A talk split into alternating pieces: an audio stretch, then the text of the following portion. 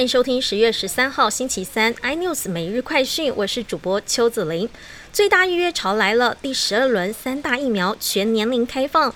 指挥中心发言人庄仁祥指出，BNT 将开放全年龄层，以目前还没有开放年龄层二十三到四十三岁主要为对象。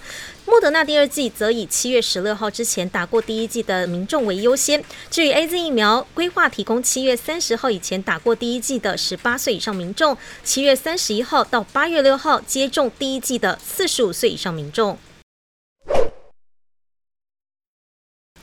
当冲证交税税率减半优惠将在年底到期，立院朝野虽然对于延长有共识，不过对于延长期限还是各有不同看法，最后可能会送交党团协商。根据统计，截至八月底，正交税的税收已近两千亿元，超过预期一倍以上，政策目标已经达成，也可以看出当冲降税对于税收没有损失。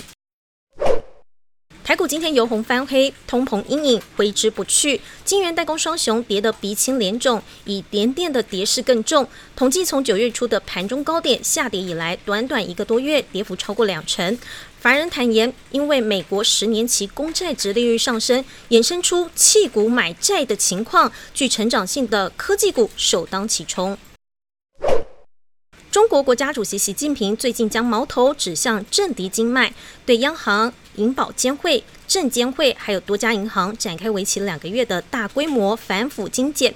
中纪委一口气连发二十篇精简檄文，全面进驻清查这些单位有无误入歧途，直言这次巡查是一场政治监督。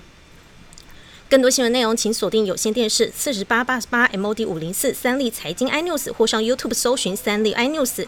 感谢台湾最大 Podcast 公司声浪技术支持。您也可以在 Google、Apple、Spotify、KK Bus 收听最新 iNews 每日快讯。